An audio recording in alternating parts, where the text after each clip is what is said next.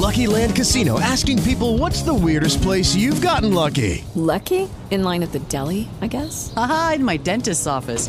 More than once, actually. Do I have to say? Yes, you do. In the car before my kids' PTA meeting. Really? Yes. Excuse me, what's the weirdest place you've gotten lucky? I never win and tell. Well, there you have it. You can get lucky anywhere playing at LuckyLandSlots.com. Play for free right now. Are you feeling lucky? No purchase necessary. Void where prohibited by law. 18 plus. Terms and conditions apply. See website for details. Du lytter til Empowermind podcast. Programmer, der øger din bevidsthed og styrker dit mentale immunforsvar. I studiet i dag er mentaltræner Jørgen Svendstrup med nøglen til din hjerne. Dagens tema er ekstrem kropsfixering. Velkommen til Nøglen til din hjerne. Du er velkommen til at skrive spørgsmål til os om alt fra det, i det mentale og psykologiske felt. Jeg vil gøre mit yderste for at besvare det så grundigt, som, øh, som jeg kan. Og Janni, hvad er det for et spørgsmål, du har til mig i dag? Jeg har valgt et spørgsmål, vi har fået gennem en, øh, en længere besked på Facebook fra en øh, kvinde, der hedder Karen. Hun har en datter, hun er meget bekymret for, fordi at hendes datter går rigtig meget op i sit udseende. Faktisk næsten til det sygelige. Øh, hun, der er visse fødevarer, hun ikke vil spise, fordi hun mener, det er federe. Hun går meget op i det tøj, hun har på, og er generelt meget sådan yderfixeret.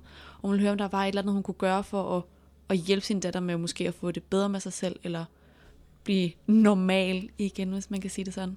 Ja. Ja, det, øh, det er et, et, et rigtig bredt og rigtig vigtigt spørgsmål. Jeg tror måske øh, nok, at Karen øh, har mange andre medmødre eller med forældre, som, øh, som har den oplevelse og den bekymring. Og, øh, og det kan jeg også sagtens øh, forstå, hvorfor. Øh, fordi på en eller anden måde, så kan vi jo godt se, øh, at det ikke nødvendigvis er en, en super sund adfærd at have.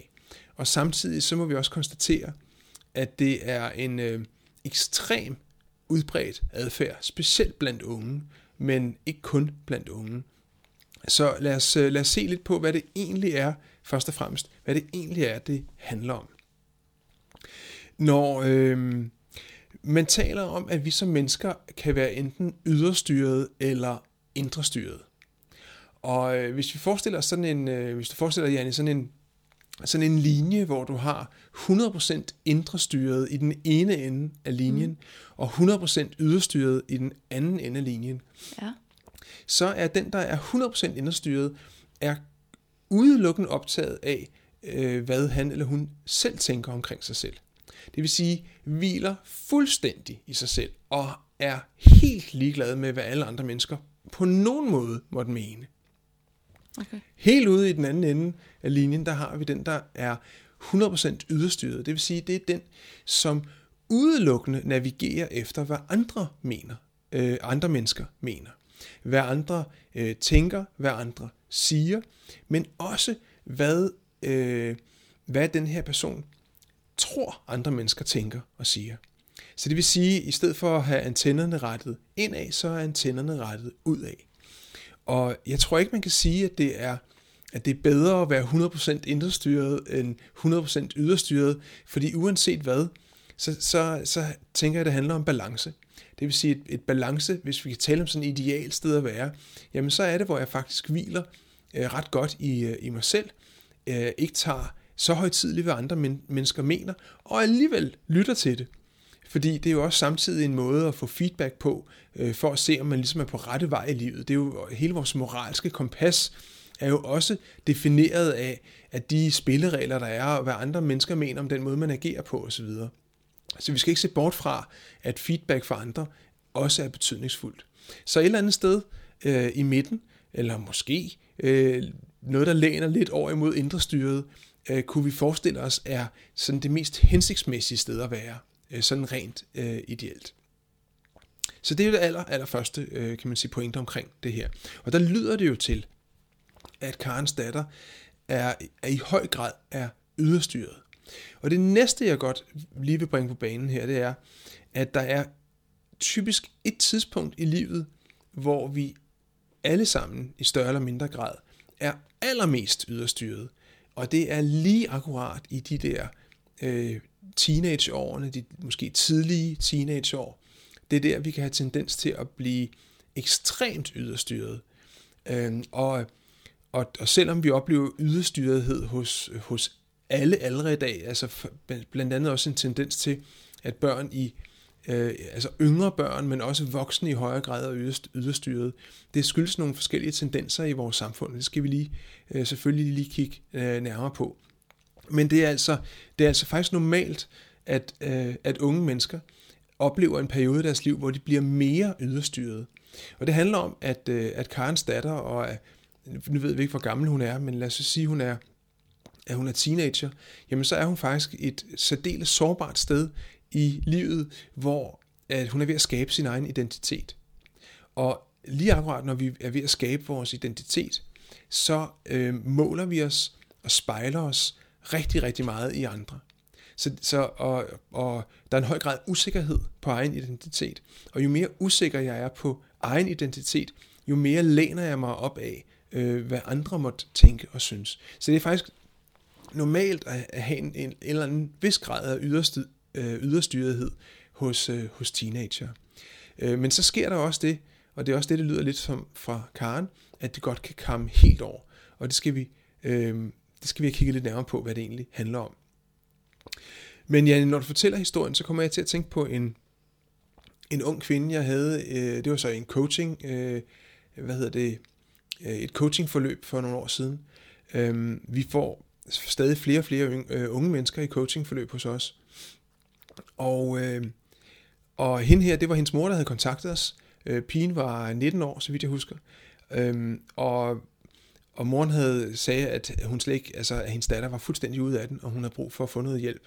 Og så, øh, så mødtes jeg sammen med hende, øh, med, med pigen, og hun var i en dyb, dyb livskrise. Og øh, hun boede sammen med en kæreste. Hun vidste ikke, om det var øh, den ret kæreste for hende. Hun øh, boede i en lejlighed. Hun vidste ikke, om det var om det var den lejlighed, hun egentlig skulle bo i. Hun talte med kæresten om at købe et hus. Hun anede ikke, om det var det rigtige at gøre. Hun studerede. Hun vidste ikke, om det var det rigtige studie, øh, hun var i. Og alle de her ting til sammen øh, øh, satte hende i en total øh, krisesituation, hvor hun var, altså, hun var helt ude af den, og var enormt grødlabil, og øh, anede simpelthen ikke, hvad hun skulle stille op med sit liv. Og så kan man sige, Nå, men hun er jo bare, altså hun er bare et ungt menneske, ligesom alle andre, som kommer i en fase i livet, hvor at de store beslutninger skal træffes, og der kan komme sådan nogle eksistentielle kriser ind i livet. Men øh, i løbet af, af samtalen, så øh, kommer det frem, at øh, fordi den her pige, hun havde nogle fantastiske forældre. Blandt andet havde hun en helt fantastisk mor.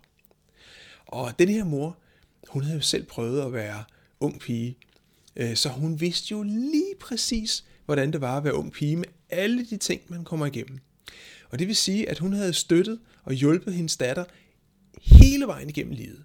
Faktisk så vidste hun lige præcis, hvem det var, datteren, hun, øh, hvem det ville være gode for hende at lege med, og hvor meget tøj hun egentlig skulle på, når hun skulle ud af døren. Og, altså hun havde styr på det hele. Hun havde jo prøvet det hele før. Så hun traf alle beslutninger på hendes datters vegne. Og nu var der så sket det, at datteren var flyttet hjemmefra. Og nu var mor der ikke længere, selvom det jo faktisk var hende, der havde sørget for, at hun også kunne få en coach. Så, så mens at, øh, at Mette, som jeg tror hun hed, hun ikke havde haft muligheden for at træffe øh, nogle af livets små beslutninger og overveje, hvad der er det rigtige at gøre i forskellige situationer, så har hun altid haft nogen til at gøre det. Og det vil sige, at da hun så står i en situation, hvor hun skal træffe de allerstørste beslutninger i hele livet, så havde hun overhovedet ikke trænet det at, at, at finde ud af, hvad hun egentlig selv havde lyst til. Og moren her havde med den bedste intention, fordi alle mødre, alle forældre elsker deres børn, så med den aller, aller bedste intention, så havde den her mor måske gjort det dimensionalt modsatte af det, der var det mest hensigtsmæssige. For hun havde i virkeligheden afskåret hendes egen datter fra at lære og træffe beslutninger baseret på indre referencer. Hvad hun selv tænkte, hvad hun selv følte. Men udelukkende at træffe beslutninger baseret på ydre referencer. Altså, hvad mor og andre mente. Nu spurgte hun jo så sin kæreste til råds om alt muligt. Så det vil sige, at hun, da jeg spurgte, hvad hun egentlig havde lyst til, så anede hun det simpelthen ikke. Hun, var, hun havde aldrig tænkt over det, fordi der havde altid været nogen omkring hende, som havde kunne fortælle hende, hvad hun havde lyst til. Og det tror jeg aller, aller først og fremmest, at det er en af de største bjørnetjenester, vi overhovedet kan give eller gøre vores børn. Det er at træffe valg på deres vegne og fortælle dem, hvad de egentlig har lyst til, at styre det, de har brug for. Fordi der sikrer vi, at vi træner vores børn til at blive yderstyret. På en super effektiv måde. Så selvom alle børn i et eller andet omfang øh, orienterer sig mod omgivelserne, når de når teenageårene, så kan vi altså også risikere, at vi som forældre øh, får skabt nogle børn, som har en ekstrem høj grad af yderstyring, helt fra de er ganske små. Og de vil være 100% afhængige af at måle sig i forhold til andre, spørge andre til råds, have antennerne helt ude for at se, hvad andre gør, frem for at rette antennerne indad. Så her har vi i hvert fald en, en betydelig årsag til, en af de betydelige årsager til, at flere og flere øh, børn bliver, øh, unge mennesker bliver yderstyret, simpelthen fordi, at vi som forældre overtager deres problemer. Du kender curling-fænomenet. Det er jo i virkeligheden en afledt effekt af curling-fænomenet. At når vi flytter forhindringerne for vores børn, så sikrer vi, at de ikke behøver at gøre det selv. Men det her, det kan jo også sagtens overdrages til den hverdag, vi lever i nu. Så hvis et barn er for eksempel, vil lad os sige, en, en ung pige er en del yderstyret, og hun så bliver ved med at blive eksponeret over for de her billboards og dameblade og reklamer, der siger, at du skal have hvide tænder, du skal være tynd, du skal smile, du skal være glad hele tiden, og man ikke føler, at man lever op til de her standarder. Hvordan som pårørende eller som en selv, hvordan kommer man ligesom videre og, og ja. hviler mere i sig selv? Ja, det er super vigtigt, fordi det er jo, det er, nøglen ligger jo, du sagde jo faktisk nøglen, at hvile i sig selv. Mm. Og det er jo meget anderledes end at hvile i andre. Og, og inden jeg lige vender tilbage til den der, så tænker jeg faktisk, der er en anden meget, meget central faktor, ja. som har betydning i dag. Og det er jo, at som mennesker er det fuldstændig naturligt, at vi spejler os i andre, for at kunne positionere os selv hierarkisk. Altså det, det, det har mennesker gjort i alle tider. Vi, vi kigger på, på dem omkring os, for lige at se, okay, hvor er jeg lige i forhold til det her menneske? Og på den måde positionerer vi os. Det er der intet underligt i. Udfordringen i dag er, at rigtig, rigtig mange mennesker, de øh, går ind og positionerer sig selv i forhold til øh, deres venner og alle mulige andre på for eksempel Facebook. Øh, på Facebook, der er der rigtig mange, der er øh, optræder perfekt, mm. øh, som gerne vil fremstå perfekt. Og det vil sige, lige pludselig så begynder unge mennesker at måle sig selv imod det perfekte. Så det vil sige, at, at her har vi en mulig øh, ret betydelig omkostning på, kan man sige, på selvværds- øh, eller selvbilledkontoen. Fordi hvis alle andre er perfekte, så er jeg jo den eneste, der ikke er perfekt. Så derfor er der, der hænger, der kan man sige, der er en sammenhæng mellem en høj grad af yderstyrethed, og så det billede, jeg har af mig selv. Altså, hvis jeg er afhængig af andre for at kunne vurdere min egen position, og jeg måler mig op imod det perfekte, jamen så ikke alene så bliver jeg yderstyret, men jeg begynder også at koste på min selvtillids- eller på selvværdskontoen. Øh, så der, kan, der er nogle selvforstærkende effekter her. Og du har fuldstændig ret i, at når så vi bliver konfronteret med billboards og reklamer af perfekte mennesker, det er intet problem i sig selv, men det er et problem, når vi har en kultur, hvor vi begynder at måle os selv i så høj grad op mod andre og definere os selv på baggrund af andre. Så bliver det pludselig øh, udfordrende, for så ser jeg også perfekte billeder af alle mulige andre steder omkring mig, og det gør mig selv uperfekt. Så, så der er en tæt sammenhæng mellem en lav øh, kan man sige, oplevelse af selvværd, og så det en, at have en høj grad af yderstyrighed. Så i stedet for måske at slette Facebook, Instagram og alle de her øh, sociale medier, hvad kan vi så gøre for at, at ligesom komme på ret bane igen? Man kan sige, der hvor vi, der hvor vi øh, må sætte ind, det er at, at lære øh, det unge menneske, vores børn, at de er værdifulde nok i sig selv. Det er den ene ting. Og derudover så må vi lære dem at kigge, lytte til sig selv for at finde svaret på deres spørgsmål. Så det vil sige starte, simpelthen starte med at træne vores børn og vores unge til at blive internt refererende. Og som vi før var inde på, så er det jo ikke en fordel at være 100% indre styret eller internt refererende. Øhm, jeg tænker bare, at der er så mange ting i vores samfund, der gør, at det ikke er det, der er sandsynligt. Der er en lang, lang større risiko for i dag, at vi bliver for yderstyret, altså for ydre-refererende.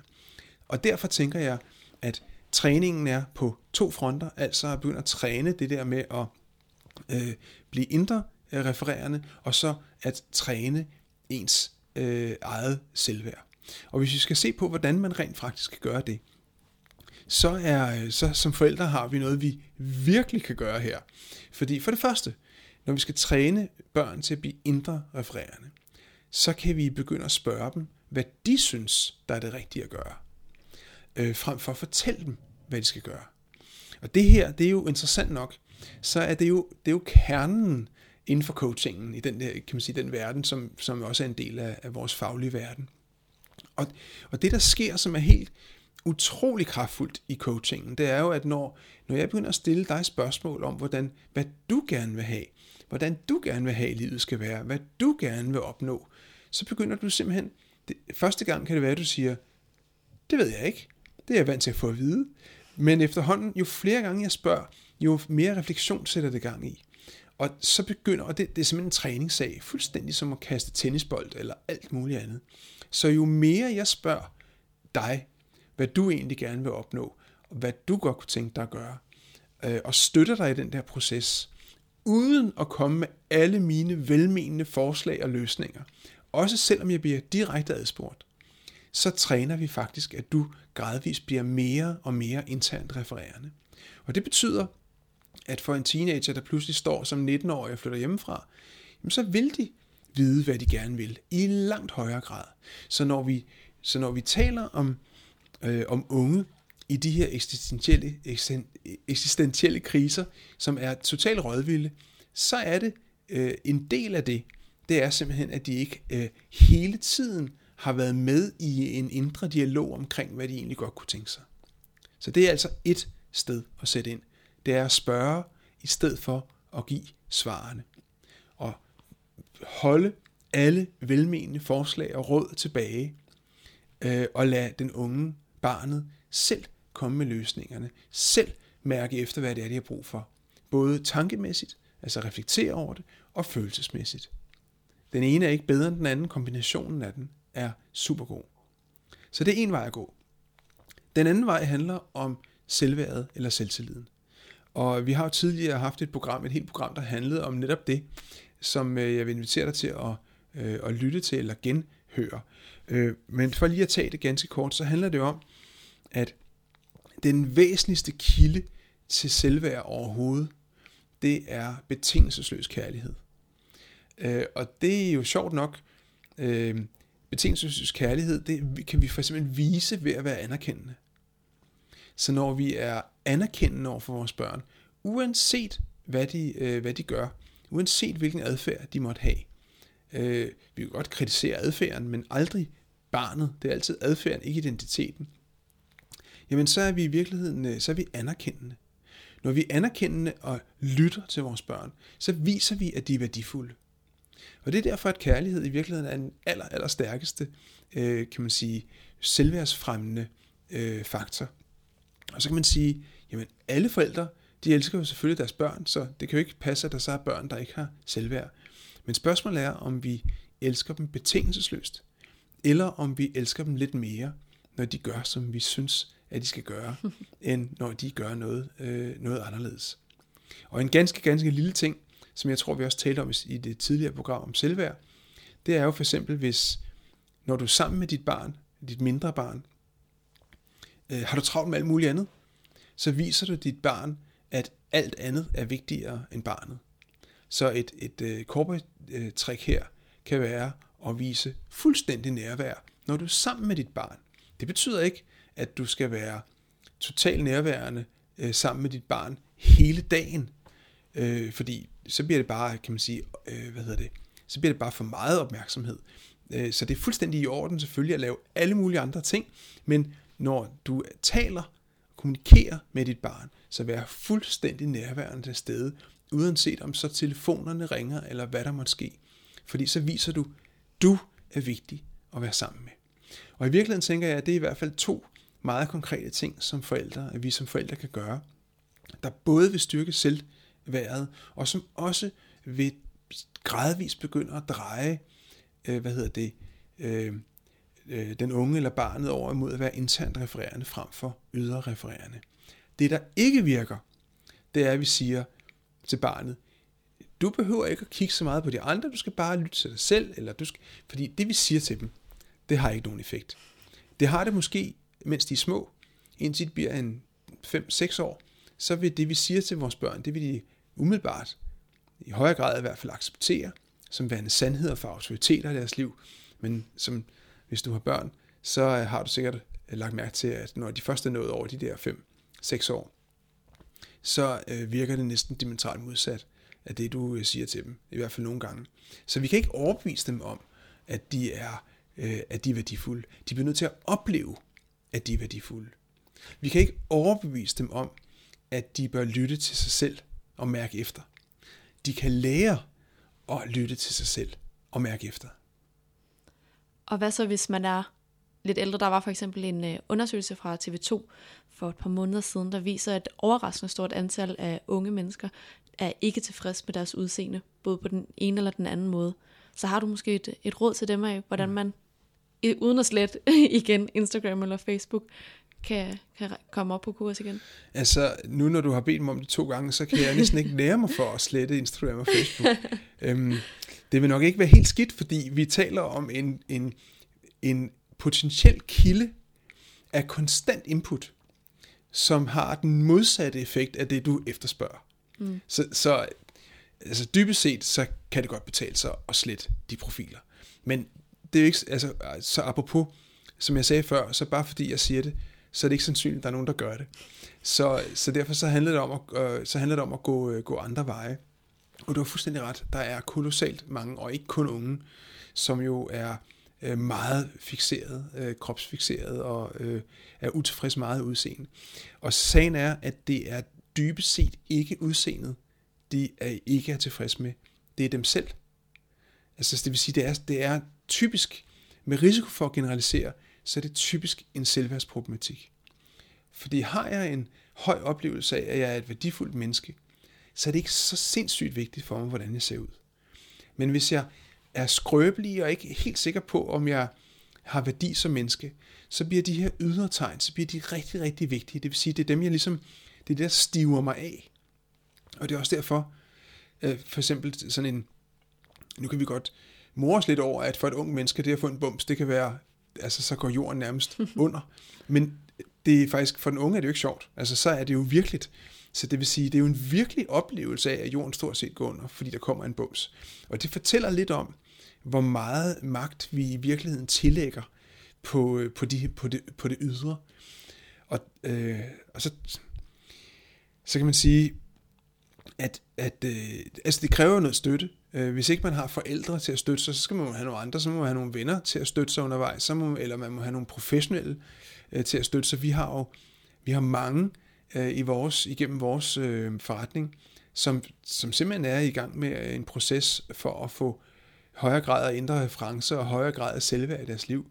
Så muligheden findes selvfølgelig til at få hjælp og støtte udefra igennem hele livet. Og ellers så er en, en anden god nyhed, som måske ikke er god lige nu, det er, at jo ældre vi bliver, jo mindre betydningsfuldt bliver det dog. Men du har helt ret i, at der er en tendens til, at flere og flere, også voksne, er ekstremt yderstyret. Og det handler altså stadig ikke om de to ting. Det handler om at begynde at måle sig op imod sig selv, frem for at måle sig op imod andre. Og det handler om at grundlæggende tro på, at du har et, et værd, øh, frem for at være afhængig af, at andre siger det. Noget andet er jo for eksempel, et eksempel er jo anerkendelse. Øh, en dansk undersøgelse har vist, at det er den, det er den enkeltstående ting, medarbejdere efterspørger allermest fra deres leder. Og øhm, anerkendelse kan jo komme to steder fra. Anerkendelse kan komme udefra, og anerkendelse kan komme indenfra. Og hvis jeg er udfordret på mit selvværd, så vil jeg have meget stort behov for at blive anerkendt udefra. Men det vil samtidig også betyde, at jeg giver magten til mine omgivelser. Det, det svarer lidt til, at, at Janne, du siger til din chef, prøv at høre, hvis ikke du anerkender mig, så får jeg det dårligt. Det er jo meget mm. magt at give din chef, tænker jeg. Ja. Øhm, hvor at den, der er i stand til at faktisk at kunne anerkende sig selv, øh, ikke har samme behov for ydre anerkendelse. De vil, vi vil nok have et ønske om at blive anerkendt, for det er jo altid rart, men vi har ikke behovet for det. Det er to meget, meget forskellige ting. Fordi den, der har, er i stand til at kunne anerkende sig selv, kan se sig omkring i sit liv og sige, okay, det der, det er jeg meget god til, det der, det går faktisk meget godt, og altså, jeg er ikke verdens smukkeste, men jeg ser okay ud, og det er fint nok. Altså, det, det, der er en, en grounded, øh, en grounded oplevelse i det. Og en positiv bivirkning ved at være grounded, det er, at så får man i virkeligheden mere respekt for sine omgivelser. Respekten er også med til at styrke selvværdet. Hvor det modsatte er også tilfældet. Hvis jeg angler efter andres anerkendelse, så fremstår jeg usikker. Når jeg fremstår usikker, så får jeg mindre respekt for mine omgivelser. Og den mindre respekt er med til at styrke den manglende selvværd. Så på den måde er det i virkeligheden sådan en snibboldseffekt. Men det gælder begge veje, uanset om jeg har meget eller lidt selvværd. Og selvværd er aldrig for sent at få. Øh, vi har alle sammen kimen til det. Det er noget, der kan trænes, ligesom alt muligt andet i livet. Og det har vi også et helt program om, hvordan man kan, kan hjælpe lidt på det. Ja. Men jeg vil sige tusind tak for et rigtig, rigtig godt program. Selv tak, og jeg håber, at Karen og alle andre øh, forældre øh, kan inspireres til at træne indre reference og selvværd, som vil være de to elementer, der vil være mest kraftfulde, for ikke at vores børn bliver så ekstremt yderstyret. Og så er det det der med Facebook. Skriv til os, stil et spørgsmål, så vil vi gøre vores yderste for at besvare det. Tak for i dag. Du har lyttet til en Powermind podcast. Programmer, der øger din bevidsthed og styrker dit mentale immunforsvar.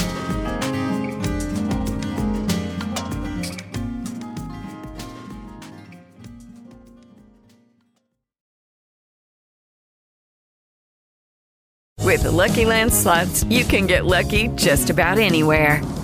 This is your captain speaking. Uh, we've got clear runway and the weather's fine, but we're just going to circle up here a while and uh, get lucky. No, no, nothing like that. It's just these cash prizes add up quick. So I suggest you sit back, keep your tray table upright, and start getting lucky.